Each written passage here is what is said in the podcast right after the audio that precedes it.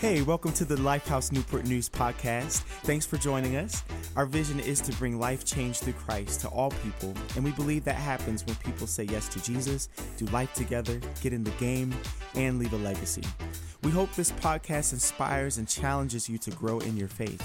Subscribe to ensure you don't miss a single episode and share it with someone you know who may need it. Again, thank you for joining us today. Now let's get to this week's episode. We are starting a brand new series. Uh, take this job and love it, man. Um, I've I have never had this much. I feel whenever we put that we were doing this series out, I've never had so many people say, "You don't know how much I need this right now." And uh, I think because you know, here's the thing: even stats show that and share that. Of, I mean, first off, just just this. It's, you know, stats say the average U.S. citizen will spend at least 90,000 hours of their life at work. Like average. So that's so here's what that doesn't include you worrying about work. You stressing about work. This is just you physically being there, not you being there emotionally or psychologically in your thoughts. Like this is just you physically being there. So that's about, you know, they say between 11 and 13 years of your life is going to be spent at your job what they've said is that over 40%, between 26 and 40% of people this year will switch jobs. They're sick of being, uh, of being, name it, underworked, or excuse me, underpaid, overworked, not enough vacation time. What? I heard that. See, he, he walked in with a baby. He like, y'all just saying, got my new baby in hand. I need a raise. You know, uh, I love you, Parrish. Good to see you here, brother. Yeah, man. Um, but but he's saying even beyond the stats, right? Let's just go beyond the stats because stats don't tell the whole story.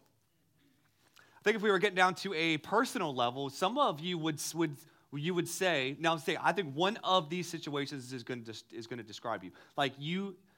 This is not like this is stronger, but you hate your job like you literally feel every day you are not you like you are being sentenced to a prison instead of being sent by god. Like you you just flat out like you, you hate your job. For some of you here you are overworking and it's literally killing you. From the inside out the outside in whether it's psychologically emotionally playing itself out in destructive habits or you know it's like you know it's just like it's it's it's wearing you down and killing you. For some of you, you have no purpose at your job. It's literally like Groundhog Day. It's like you go, you show up, you put in your time, and you, you literally show up and leave like, why did I even do this? Or it's just the check, right? It's Groundhog Day. It just feels like drudgery. For some of you, you love your job. Like you love your work and you like you absolutely love it but the thing is though is that you love it so much you're finding your identity in it now. And so it's not just something you do, it's who you are. And you would even say things like, if I lost this, I don't know what I would do. I can't imagine losing this. Or, or you, you love it so much that it's actually become a drug like substance to you that you do it to get away. Because it keeps you from dealing with kind of the other parts of your life that you know are not working. So you spend hours at work because you can't work things out with your spouse you spend a bunch of time at work because you don't want to deal with the stuff that's going on in your own heart. It's, be, it's become a distraction from real life, but you love it and you work hard at it. For some of you, you see work as kind of like this necessary evil. Like, you're like Monday through Friday, go to hell. but the light dawns at four o'clock on Friday and I see it shining as I get into Saturday. So you are kind of that Monday through Friday hell, Saturday, like you work for the weekend. You work to get through to just get to the to, to just get to the weekend, and you see it as kind of just a part of life. Five's gonna suck, two gonna be great. Work for the weekend. And really, I think when, when we sum up all of those things that I just described, that I'd probably say 90% of you would fit into one of those things, the, the truth is we have an unhealthy relationship with work. We have an unhealthy view, vision, perspective, relationship of work that, that is not helping us become more like Jesus. 90,000 hours, you need purpose. 90,000 hours of your life, you need vision. How does all of that stuff fit into you being a disciple of Jesus? How does all of that stuff fit into forming you and shaping you to be more like Jesus, which is the goal of your life as a Christ follower? So, in, in this series, man, we, we wanted to start this process. We, we wanted to have this discussion, this talk of, of how do you take your job and essentially learn, maybe not real, like, but, but learn to love it and see it the right way. And really, the reason we do sermon series is because we can't do three hour sermons. A lot of people wouldn't stay for that. So we understand that. So we try to break a whole three hour lecture ish kind of like, you know, thing into kind of biteable chunks to where we say, okay, so here's the thing, right? We're spending four weeks on this. So what I'm saying is, is make sure you, you, you, you either come each week in November or you check out the podcast if, if you can't be there. Why? Because all of these messages are going to build on themselves. Okay, so just to say, you know, we understand you travel, da da da. Make sure you, you catch the podcast. Make sure you catch you catch you you catch the the messages as you're going, be, because every because each message is going to build on itself. Okay, now now now the thing with that is I get the joy of setting the foundation. Okay, now typically setting setting the foundation is one of the most uneventful, uninspirational parts of building a, a home. Everyone wants to pick the cabinets. Everyone wants to pick the flooring. Everyone wants to kind of pick all the, you know, the fun stuff. But today, I'm going to lay a foundation for you. And here's the thing, right? I'm going to be giving you information that I pray will lead to this inspiration. But then there is a part where you have to actually do what you know and are inspired by and actually do obedience. So you, so you, so you can experience ultimately what, what Paul said in Romans 12 that we would be transformed. It says, Do not conform to what? The way of this world, but be transformed by what? The way you think, by the renewing of your mind. So today we hope to lay the, found, the foundation where you give you information that we hope will inspire you. But then there comes a part where you can take what you hear today and you know what you should do and you just got to do it. One of the things killing Christians is not information. We have more Bible translations, we have more information available to us. We, we, we always want that kind of like monster drink, energy drink, ins, ins, inspiration, but there comes a point in time where we just have to actually go and do it. We can hear what Jesus says, know what Jesus says, but until we actually do it, some of us are being really, really hindered in our discipleship because we just don't obey. It's not because we don't know. Some of you are trying to find that inspiration, but what I pray today is to, is to set this foundation of information, give you some inspiration, but it's going to come a point where you're going to have to put it into practice so you can ultimately see the transformation that you want to see, especially at your job. Are you ready to dive in? Would you stand up with me? We're going to pray. You're like, Are you serious, John? We're standing up again? Are we Catholic? What are we turning into here? no, but at the same time, we, we, we do see power in drawing what I call line, line in the sand prayers where you're, you're basically saying, I'm having a point in time where I am saying, God, I, I'm available for you to speak to me.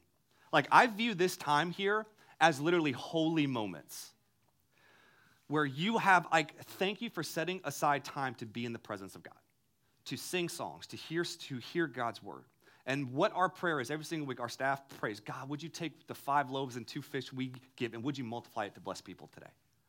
So I sincerely believe today that God, that you are going to encounter God and that God is going to speak to you about your work no matter where you find yourself with it, hating it or loving it. All right?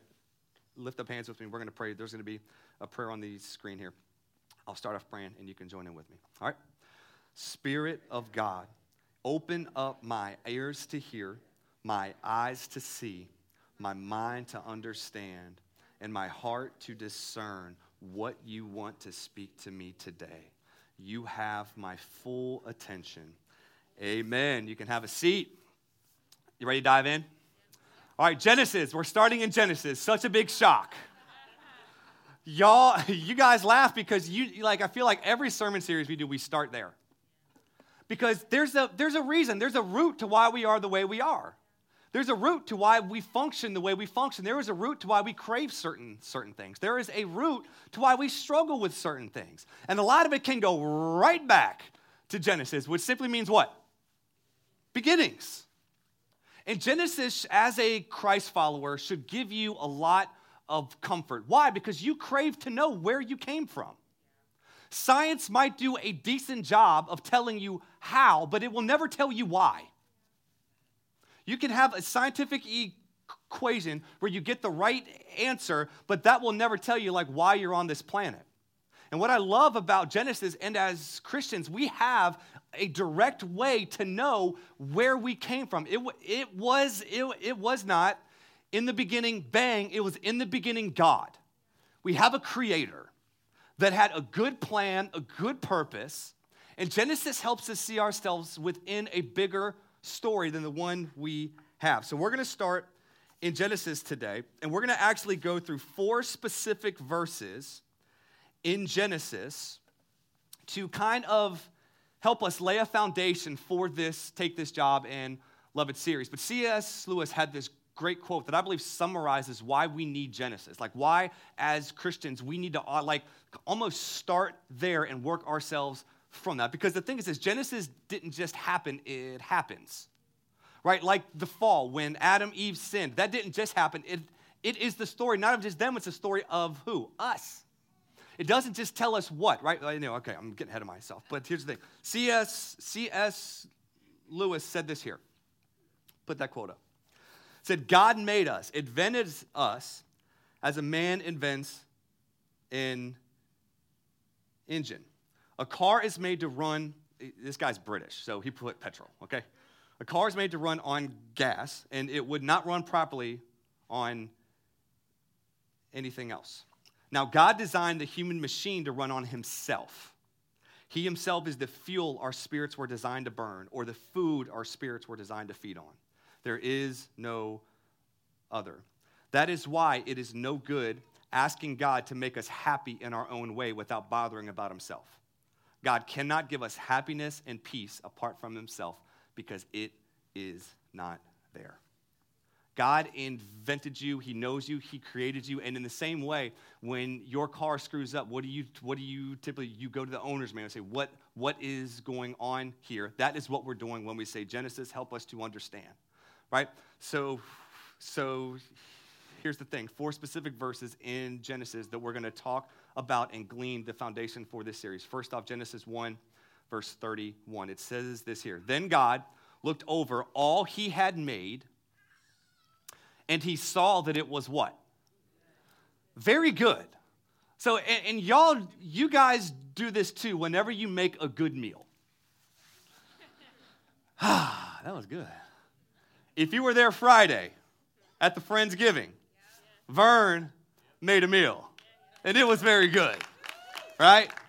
It was very, very, very, very good, right? Guys here, you create a, you create a home project. You do so, you build something. You stand back. That looks good. When I, because the only thing I can do is pretty much is pretty much cut the grass. So I cut the grass. I can't build anything. I can't build Legos right? So I'm just like, I sit back and I'm just like, look at the grass. It looks good.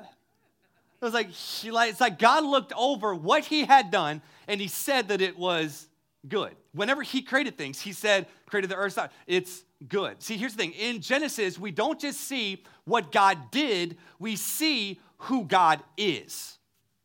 Let me say that, let me say that one more time. In Genesis, we don't just read what God did, we read who God is. He is good that he created the world not out of a cosmic battle between gods. The world was actually created out of the out of this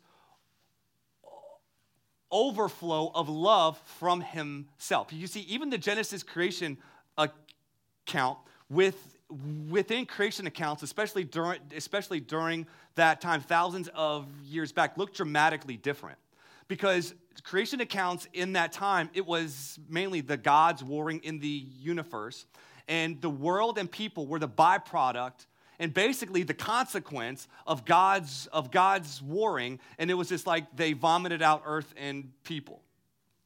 But what we see in Genesis is we see there's a good God who was who like was a God of love.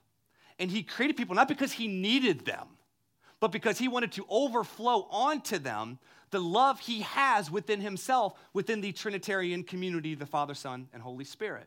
And so basically, he created people, overflowed them so they could experience his goodness. And here's the thing Christians all the time fight over the book of Genesis. Was it seven literal days? And if you've been in the Christian culture, you know this is true. Is the earth 6,000 years old? And you got Ken, you got Ken Ham, you know, he's kind of the Christian apologist for this stuff. He's like fighting and telling, yeah, da, da, da. And then you got some Christians that they're just like, at the end of the day, in the beginning, God, how the other, Genesis was not a science book. It was never written nor created to, to be a scientific. It was to, it was to essentially do what? Tell us what God did and show us who God is. And when we stop fighting over Genesis details and things like that, and we just start saying Genesis for what it actually is, it's a creation account of God creating, and He is a good God that created out of the what? Overflow of love in His heart.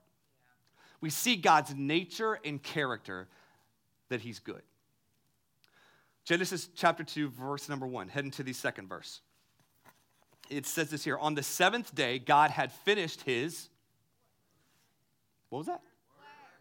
Work of creation. So He rested from all of His work.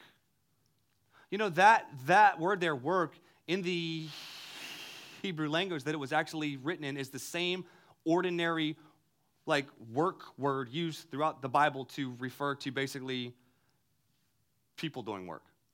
It wasn't some superhuman natural word. It was like, on the seventh day, God finished his work of creation. So he rested from all of his work. I think it's important for us as we're building this foundation talking about taking your job and loving it, you have to realize God is a worker. God is a worker. Do you want to know why you have such a desire to take your life and give it to something important? And take a majority of your life and work on something? It's because of you're made in his image. You are made in the very image of the of a God who works. He, it's not like he's just sitting up there with his feet on some platform. You know, he's got the Son and the Spirit beside him. That they're just up there chilling, eating grapes, and being fanned. Like it, it says, like, like he he he worked. And the thing: you have a deep desire to work because of whose image you are created in. God is a worker. God is a worker. And here's the thing this matters because some of you wonder why you have this intrinsic value or, or kind of, of this intrinsic drive to, to want to work all the time. And yet it could be unhealthy reasons, but I would also say, say to you this this is a healthy God given thing. But you see, typically, whenever you take a good God, a good God, God a good God given desire and make it a God thing, that's where it becomes distorted.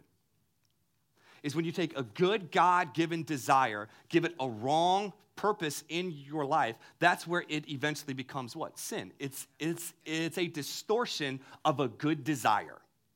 And that is what ultimately, see, we can, we've got to make sure we've got terms right. When we're talking about sin, sin is, is not taking something bad and using it for bad purposes. It's taking something good that God created it and using it in a not God purposeful place or God purposeful way. That is essentially what sin is. And we're going to be talking about that next Sunday when we're talking about how has work gone wrong. Okay. Third third the third scripture in Genesis. So we have established God is good. That God is a worker. And, and, and the thing is this, right? We can even see Jesus himself in John chapter 5, right? The Apostle John, he, he wrote this, he wrote this, um, this eyewitness account of Jesus' life, and he actually recorded Jesus saying this. He said, My Father is always at his work to this very day. And Jesus said about himself, I too am working. So here's the thing we're laying this foundation here God is good, God is a worker. And the third one's this Genesis chapter 2, verse number 15. It says this The Lord God took the man and put him in the garden of Eden to work it and take care of it. So God took, so God who, who, who is a worker, created a man and put him in the garden to, he gave him a job, gardening, like working. And I think it's important to note here this was done before sin came into the world. So work was not the byproduct of sin or because there, there is sin in the world, so you've got to have a job now. Work was actually in the world, was actually a part of the perfect world that God created. It was a blessing. It was supposed to be something that not he's got to do, he gets to do. That as a part of carrying on the good work of God on the planet, Adam was put there to carry on the work that God began. So there was a purpose behind his work. It was to carry on the good work that God started. There's a reason you crave purpose at your job because it's right here. God gave him purpose. Carry on what I began. Okay, you can you can clap. I'll, I'll take a clap. You know, I'm a, you know. But hopefully that should almost blow your mind to be like, that's why I desire a purpose at my job, is because the original intent and purpose of work was to have purpose. But you see, the purpose wasn't to find his identity in his work. His purpose wasn't to just overwork. It was a very mundane thing. It was gardening. It wasn't like he was going to be the CEO of his, I mean, it was just like, yo, it's, it's like, just, just go and carry on the good work that I started and that I began. And the thing is this, right? I believe many Christians struggle when they don't feel this exact thing. So you go to your job, instead of being sent, you feel sentenced. Instead of you loving your job, you hate your job. But here's the thing you Adam's job was to carry on the good work that God began. So basically saying, complete what God started. Okay? Now, if Christians, if those that follow Christ would change their mindsets about work, realizing at your job, you can do this very same thing. You say, John, my company is nothing full of God whatsoever. I feel like I'm carrying on the work of Satan when I show up, right? Like, I, like, I don't feel like there's any plan of God at my job. I feel like it's the plan of, you know, nothing God is in this. But the thing is this, though, that the point isn't about what you're doing, it's about who you're doing it for and why you're doing it. So many Christians focus so much on what they're doing and they completely miss the who they're doing it for and why they're doing it. And the thing is this, right? As a worker, as someone that has a job and that has been given that has been given a responsibility to steward a portion of someone's company, to steward a part of whatever you do, whatever work you do, that that is something that has been given to you to steward. And steward simply means what? Managing what's been entrusted to you. Adam was given an entrustment by God to carry on the good work. What if you changed your mindset at work to be instead of I've of that guy is my boss, I have been entrusted by God to steward this specific thing that I'm doing? Would that not infuse a God given, God ordained purpose behind it that, do you know what? I get to come here and carry on the good work of God in this specific place, in this specific way. But this will only happen when, when you actually see yourself as being sent by God. And that's the thing. Is Christians, I believe, try to live their life, especially their jobs, so they can eventually die and go to heaven one day. We almost want to like hurry up and get this earth thing over with so we can then go and be we can go to be in heaven. Well i want to just remind you first off that what the what the actual bible ends with is a new heavens and a new what? Earth. That jesus is not wanting his people just to endure this planet and get it over with so we can go and be to heaven. Jesus is coming back. He coming back so, yes, he's going to come back and get us. It's the rapture. We don't know when or how. Even Jesus himself doesn't know. So, why are we trying to figure out when Jesus is coming back when even Jesus himself said only the Father knows the day and the time? I'm not sure. But Jesus said, I'm going to continue the work that I have. But this thing, Christians where, where we get messed up is when we say we're trying to escape earth instead of saying we've been sent here. And here's the thing we try to escape hell to get to heaven, and hell is this, this like planet to get to heaven when the thing is this what Jesus prayed is that actually heaven would invade earth. He said, My Father, who art in heaven, hallowed be thy name. Thy kingdom come, thy will be done on as it is in. Essentially saying, You have been sent here to go into hellish places and bring heaven wherever you go. So you consider your job hell, you're a missionary.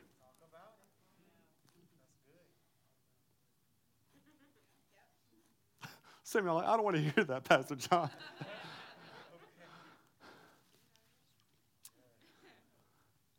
but that, that's, that's what Jesus' plan was, guys. Is to scatter, is to send, to, to, to, to say you won't be by yourself. You have the Spirit of God filling you. You have the Spirit of God living, the same Spirit that lived in Jesus Christ can live in you if you welcome Him and he'll fill you and, and he will give you the strength. He'll give you what to say. He will guide you, will lead you as you grow in discipline and endurance, as you grow in listening to the power of the Holy Spirit's voice inside of your, of your life. His goal is not to just sentence you to your job for, for 90,000 hours. It is to send you to be his representation, to bring more of heaven into your job, which could be hell, but you're bringing heaven to earth. Do y'all see how that could potentially change the way you view your job? Where if, if you see, I have been given this job by God. Now, here's the thing. Here's what I'm not saying. Well, if you don't like your job, don't try to find something else. But let me, but what I would say is, have you asked God about it? Because here's, here's the thing, right? I got convicted a few years back of not inviting God into my family planning. I was only saying what would be more convenient. Ah, you know what? I'm only have two kids. That's because I got two, and, they, and, it feels like hell. No, I'm kidding. I'm kidding. I love my kids. All of that stuff up there was awesome. But honestly, I got convicted. Like, I didn't even ask Jesus about this. It was just what is convenient for me and what we want to do. Instead of saying, Holy Spirit, I'm going to invite you into my family planning. Maybe God wants us to have more than three. Kristen's like, that would have to be the Father, the Son, and the Holy Spirit would have to appear as a Trinity in the sky. Because Kristen's told me, if I get pregnant, I'm done. I'm staying home, nothing else. Okay, well. But what I'm encouraging you to do is to invite the Lord into your job. You probably haven't even invited him. To say there will be times where God will call you to do hard things in hard places, not just so, so he can get glory, but so you can get something built inside of you that will prepare you for the next season.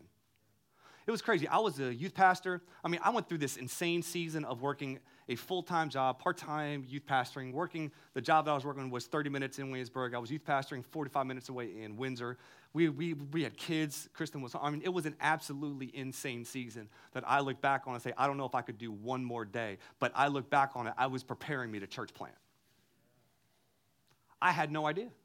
To where it's like when I was church planting, I was like, yo, this, I mean, this is hard, but you know, I've worked 90 hours a week. You know, it's like, it, but, but it was preparing. All I'm simply saying, invite the Lord into your job decisions. But be careful, he might tell you something you don't want to hear, but what you need to hear. I'm not saying he won't release you to go and do something that might fit you better or that pays more. I'm not saying that at all. But just be careful you, you are not gravitating towards convenience instead of gravitating towards the will of God for your life because that voice of convenience will be loud and proud. But what you don't need to grow is not convenience, you might need a little discomfort. So, God gave work a purpose. That's why you create purpose at your work. Okay, don't focus on the what of the work. I covered, I covered that. Now, Martin Luther King Jr. had this quote that I think really, really fits what I'm saying, saying here. Is that bringing whatever job you have, not the what, but the who and the why, like bringing heaven into your job. He said this Whatever your life's work is, do it well. Even if it does not fall in the category of one of the so called big professions, do it well. As one college president said, a man should do his job so well that the living, the dead, and the unborn could do it no better. If it falls to your lot to be a good street sweeper, sweep streets like Michelangelo painted, painted pictures, like Shakespeare wrote poetry, like Beethoven composed music, sweep streets so well that all the host of heaven and earth will have to pause and say, Here lived a great street sweeper who swept his job well. Do you guys see the heart behind that? It's, it's, it's saying the what isn't as important as the who and the why. Your boss is just not your boss. You have a greater boss. His name is God, his name is Jesus. And you are not just working for your boss, you're working for someone higher than that. And that if you're going to actually honor the physical boss you have, it's going to be directly tied to you wanting to do what? Honor Jesus. Those two things are tied at the hip. Okay. God is a worker. First off, God is good. God is a worker. But uh, the, the thing is, today, I really felt like I needed to remind you that essentially God is a worker that gave you work so you could actually grasp or understand the work he's doing in you. So I, I really felt today that to lay the groundwork for this series, some of you needed to be reminded to, today that, that God is a worker who's working in you. Because I believe that, I mean, I'm, I mean, honestly, I got this at 6, 6.30 this morning. I was like, John, you have to say this because there are some people that are going to be here today that are going to feel like God has like left the job site. And you almost feel, feel like, you know, you know, it was kind of like a government job, a, a government project. It's taken forever.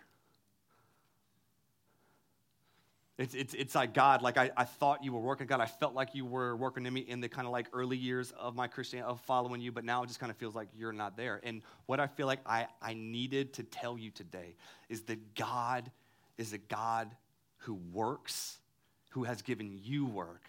But through even your work, it will remind you of the kind of work God does in you. Is your job hard? Do you know how hard headed you are? I'm speaking to myself. Do you work long hours at your job? Do you know how long it takes for us to change? So even through the work you do, if it's lard, if, if it's lard, long, hard, lard, lard, there you go. You're welcome. New word today. Welcome to Lifehouse.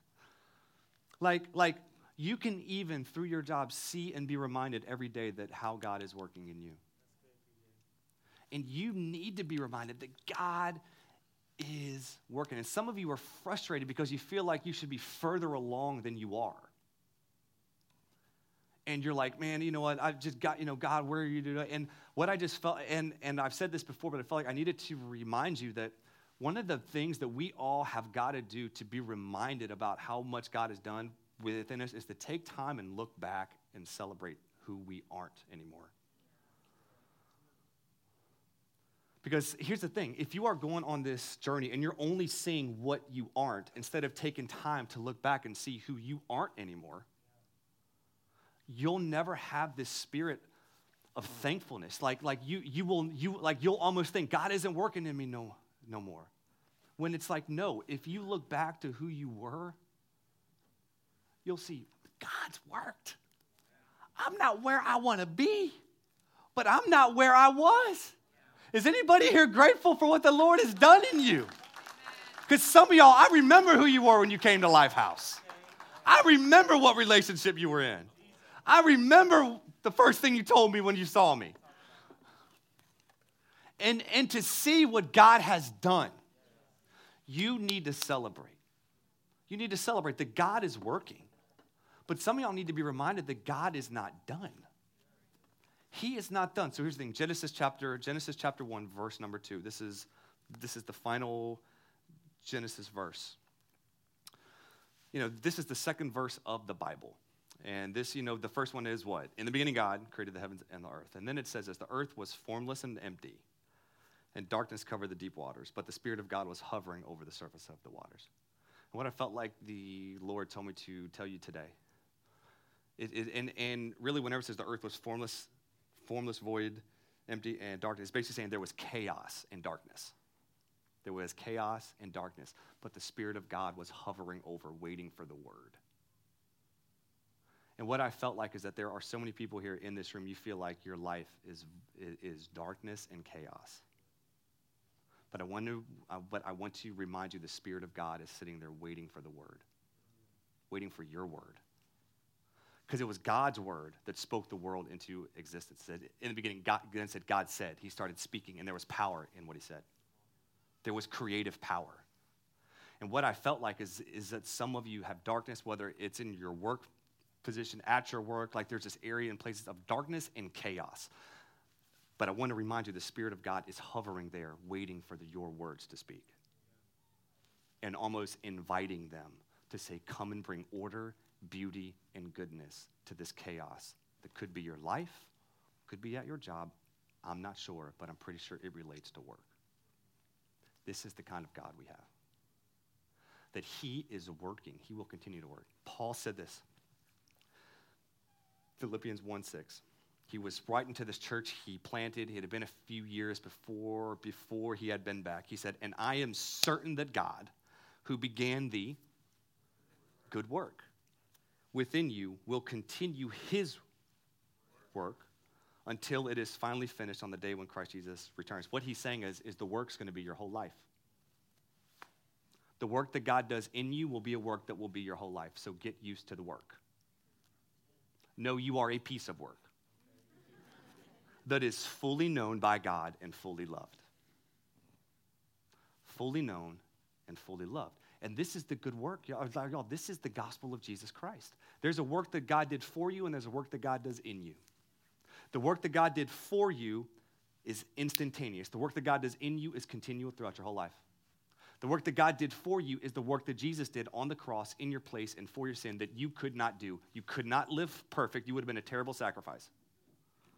But Jesus lived the perfect life you could not live, died the death you should have died in your place and for your sin, rose and defeated Satan, sin, and death on the third day. And then, and then what he says is put your faith and trust in me to receive new life in Christ by grace through faith, meaning grace you cannot earn it, it's freely received. Faith means it takes trust. That's what he did for you that you could not do. That's the work he did for you.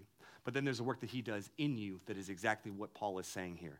That there's a work that he begins that will be completed when you die. So, but then the thing is, is this why Paul also said this, Ephesians 2. You can come up, Jarvis. Ephesians 2. This is what Paul said. He said, for, for we, and he's talking about Jesus followers, he said, we are his workmanship, like his, his craftsmanship. And that word, the, the Greek word there is actually the Greek word poema, which is where we get the word poem. It's like we are his masterpiece. We are his artwork. We are his, his craftsmanship, his handiwork, created in Christ Jesus for good works, which God prepared beforehand that we should walk in them. He was saying God is working, and as he is working in you, he is creating you to literally be his masterpiece. And I, I, just, I just felt as we're talking about work, yeah, look, God's good. He's a worker. He put man to work to find purpose in his work. But I just felt like I needed to sum today up by reminding you that God, that is a worker, is working in you. And through your work, you can actually feel and see the kind of work that God is doing. It's long, it's hard, but it's worth it. And so, as, as we're laying the foundation for this series, went to the book of Genesis, see a God who works gave Adam a job, said, You're going to work. You, you going, you're going to be a gardener, a mundane task. Many of you have mundane jobs. But then gave him a purpose is to carry out the goodness that God started to bring heaven to earth.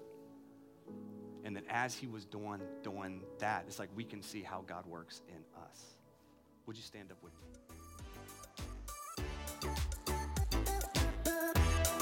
Thank you again for joining us today. If you need prayer, have any questions about what you just heard, or said yes to Jesus, please reach out to us at lifehousenn.com or text 757 690 2401. We'd love the opportunity to pray for you and help guide you through the next step in your faith journey. In the meantime, we hope you'll join us next Sunday online or in person. For service times, visit lifehousenn.com.